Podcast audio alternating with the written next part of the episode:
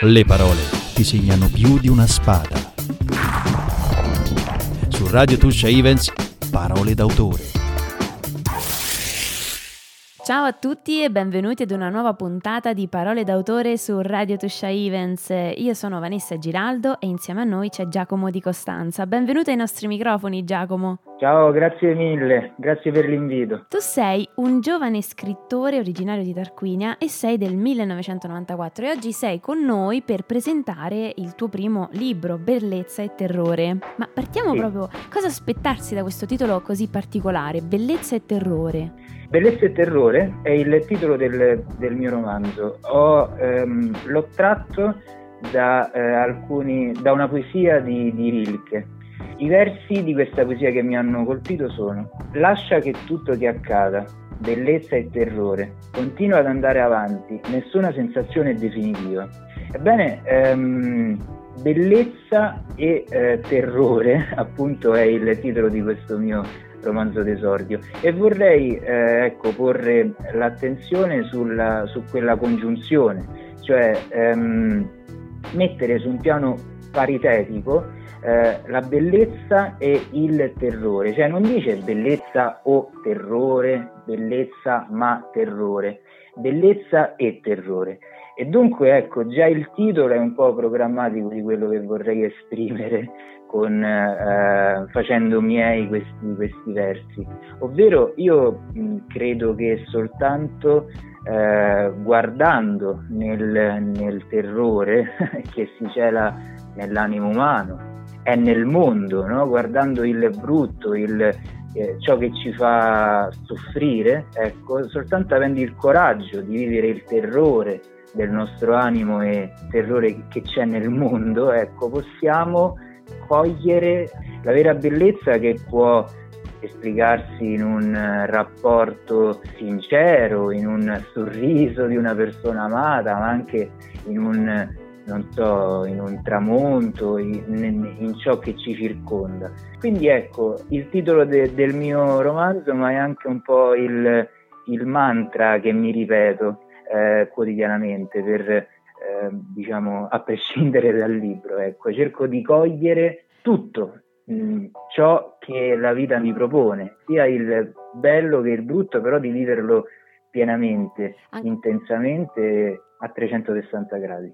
Anche perché questa tua riflessione è così mh, mm, profonda, perché se uno ci pensa dentro trovare la bellezza dentro il terrore parte il fatto che non è una cosa facile da fare, ma è anche una cosa molto profonda che merita insomma, di essere approfondita e, anal- e, analizzata, fa parte di un viaggio, è proprio un viaggio quello che racconta la tua storia, perché anche se non è una storia autobiografica, riprende un po' delle cose che sono accadute nella tua vita.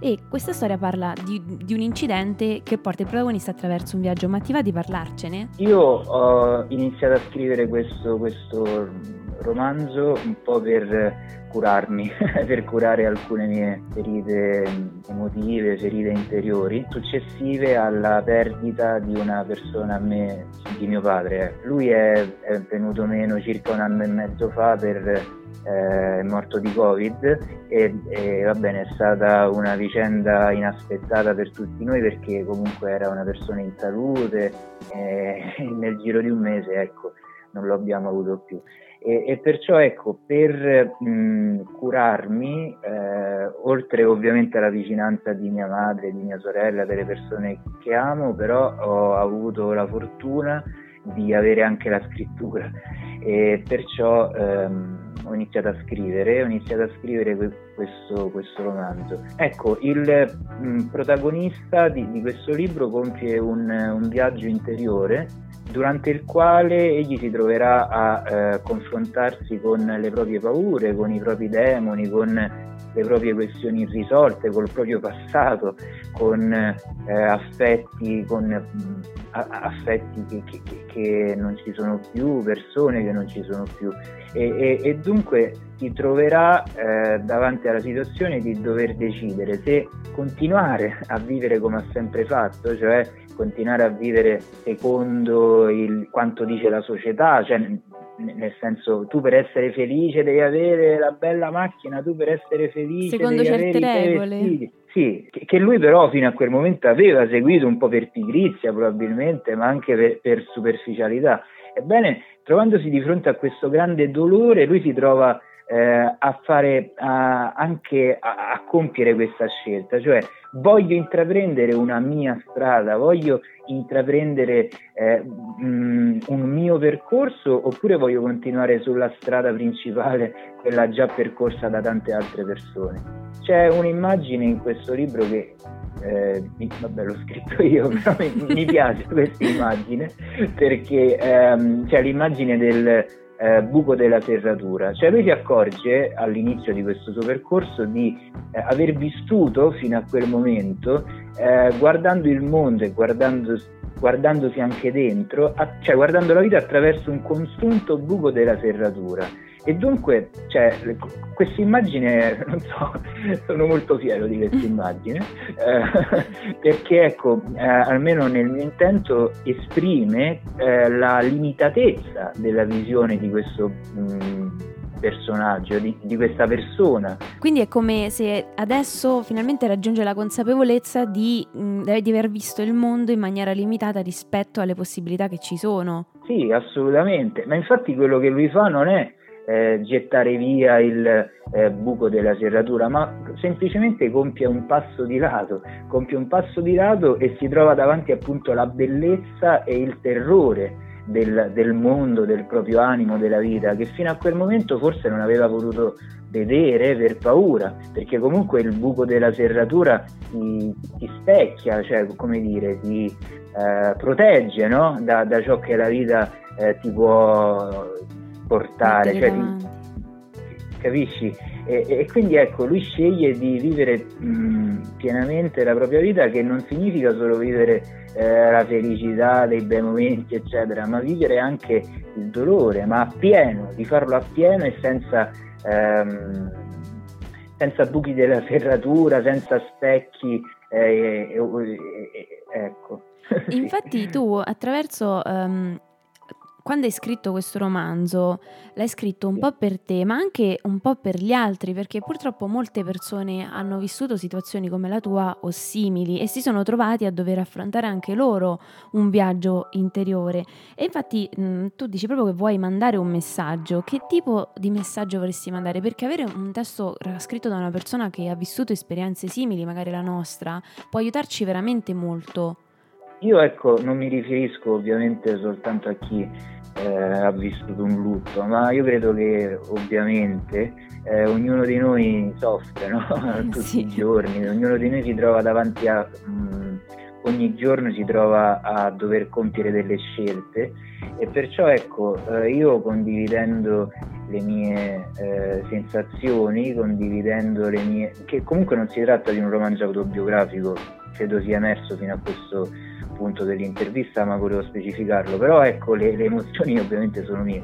E condividendo il, ehm, ecco, le mie emozioni, le mie sensazioni, i miei dubbi soprattutto, vorrei che il lettore eh, mettesse in dubbio eh, le, le, proprie certezze, vorrei che il lettore, eh, vorrei che anche il lettore eh, compisse il primo passo di, di un suo percorso. Cioè, se tu finisci di leggere il mio libro e ti chiedi per me cosa significa essere felice, ma non per ciò che mi dice la società, per ciò che mi dicono i miei genitori, eh, eccetera, ma per me cosa significa essere felice? Se ecco il lettore si ponesse questa domanda eh, al termine mh, del mio libro io sarei felicissimo. Che, che, poi ecco, la risposta non deve essere per forza per me essere felice significa andare in un monastero tibetano, cioè la, la, la risposta può essere anche eh, semplice, ma che sia tua, e questo è il fatto. E, ecco, quindi io vorrei creare sostanzialmente un uh, dialogo no? con chi legge il mio libro, un dialogo ehm, chi cercasse, cercasse se stesso, a, al di là ecco, di ciò che quotidianamente pensiamo eh, in maniera superficiale.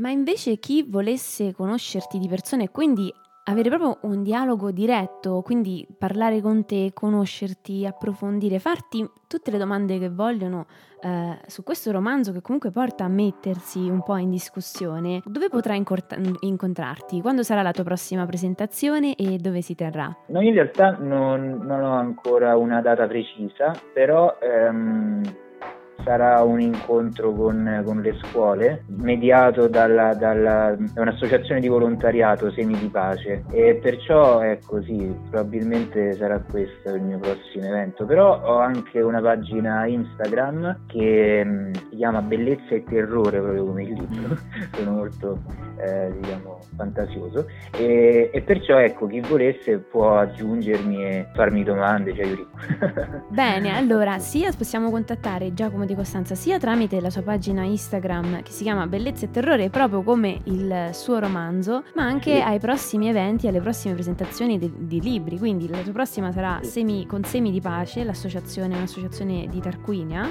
e quindi i tuoi prossimi incontri saranno intorno a ottobre-novembre, proprio ne, nella stessa Tarquinia, e appena avremo le date precise le, le comunicheremo. Intanto Giacomo ti ringraziamo per essere venuto ai nostri microfoni con il tuo romanzo Bellezza e Terrore. E speriamo di Grazie averti nuovamente come ospite. con piacere, con piacere. Grazie mille, grazie mille. Allora, ciao a tutti cari ascoltatori e lettori e alla prossima!